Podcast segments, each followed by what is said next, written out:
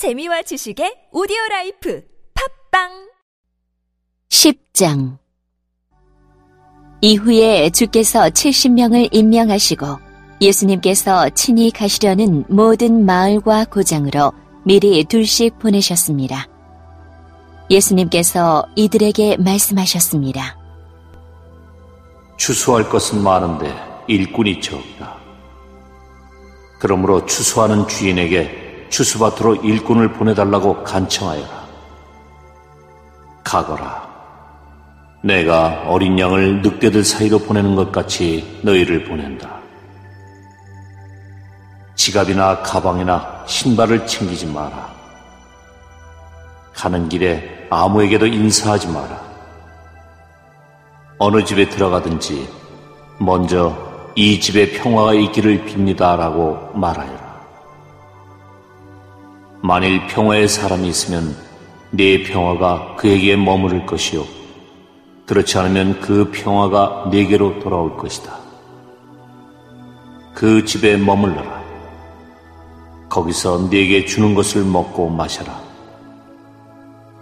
일꾼은 자기 품삯을 받을 자격이 있다. 이 집 저 집으로 옮겨 다니지 마라.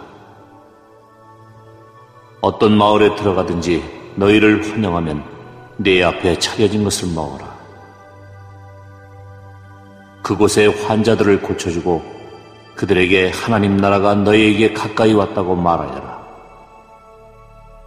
그러나 어느 마을에 들어가든지 그들이 너희를 맞이하지 않으면 그 마을의 거리로 나와서 이렇게 말하여라. 우리 발에 묻은 너희 마을의 먼지를 털고 간다.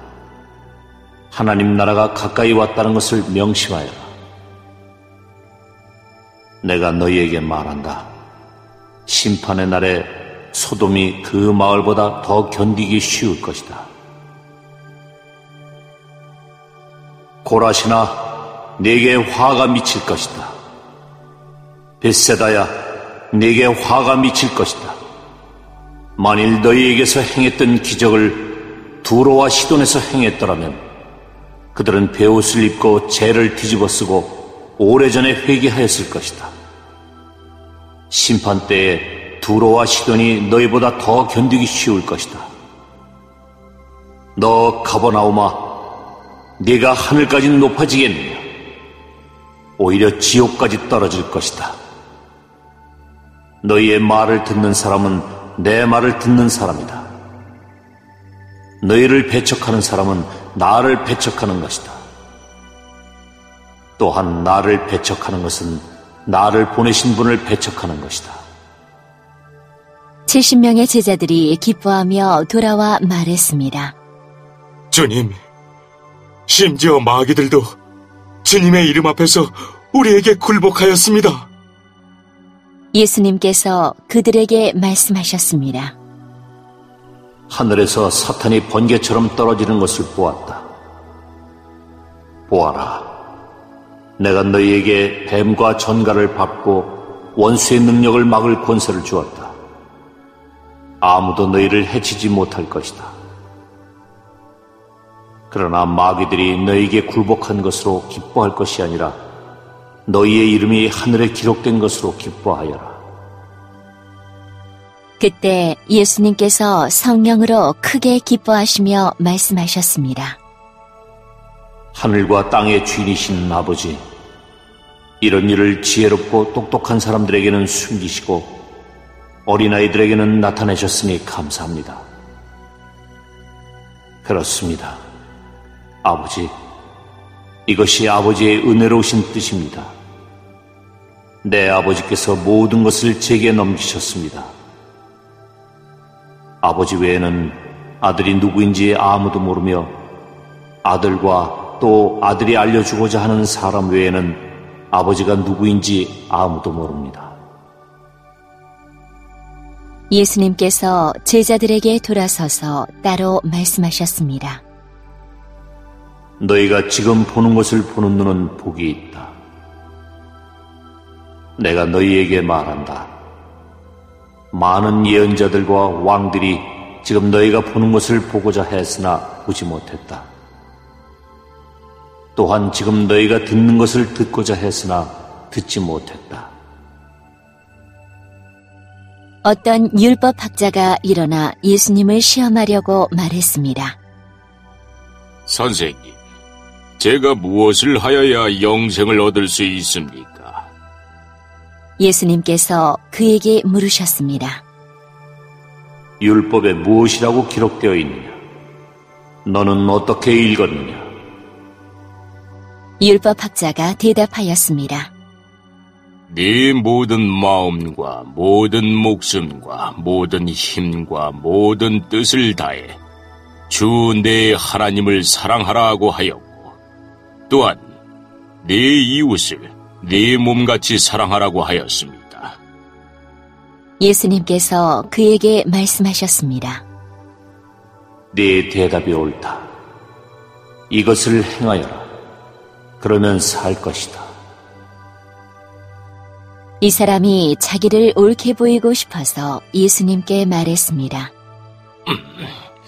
그러면 누가 제 이웃입니까? 예수님께서 대답하셨습니다. 어떤 사람이 예루살렘에서 여리고로 내려가고 있었다. 그런데 도중에 강도를 만났다. 강도들은 이 사람의 옷을 벗기고 때려서 거의 죽은 채로 버려두고 갔다. 마침 한 제사장이 그 길을 내려가다가 그 사람을 보고는 길 반대편으로 피해서 지나갔다. 어떤 레위인도 그곳에 와서 그 사람을 보고는 길 반대편으로 피해서 지나갔다. 이번에는 어떤 사마리아 사람이 그 길을 여행하다가 그가 있는 곳에 이르렀다. 사마리아 사람이 그를 보고 불쌍하게 여겼다. 그래서 그 사람에게로 가서 그의 상처에 올리브 기름과 포도주를 붓고 붕대로 감쌌다. 그리고 그를 자기의 짐승에 태우고 여관으로 데리고 가서 그를 정성껏 보살펴 주었다. 다음 날 그는 은화 두 개를 여관 주인에게 주면서 말했다. 이 사람을 잘 보살펴 주세요. 만일 돈이 더 들면 내가 돌아올 때 갚겠습니다. 너는 이 세 사람들 중에 누가 강도 만난 자의 이웃이라고 생각하느냐? 율법 학자가 대답했습니다. 그에게 자비를 베풀어 준 사람입니다. 그러자 예수님께서 그에게 말씀하셨습니다. 가서 똑같이 하여라. 예수님과 제자들이 여행을 하다가 어떤 마을로 들어갔습니다. 마르다라는 여인이 예수님을 자기 집에 모셔 드렸습니다. 마르다에게는 마리아라는 여동생이 있었습니다. 마리아는 예수님의 발치에 앉아서 말씀을 듣고 있었습니다. 마르다는 여러 가지 접대하는 일로 분주하였습니다. 그러다가 예수님께 다가가서 말했습니다. 주님, 저 혼자 이 모든 접대를 하는데 제 동생이 저를 거두지 않는 것을 아무렇지도 않게 생각하십니까? 저를 도우라고 말씀해 주십시오. 그러나 주께서 마르다에게 말씀하셨습니다. 마르다야, 마르다야. 너는 너무 많은 일 때문에 걱정하며 안절부절 못하는구나. 그러나 필요한 일은 오직 한 가지뿐이다. 마리아는 그 좋은 쪽을 선택했으니 빼앗기지 않을 것이다.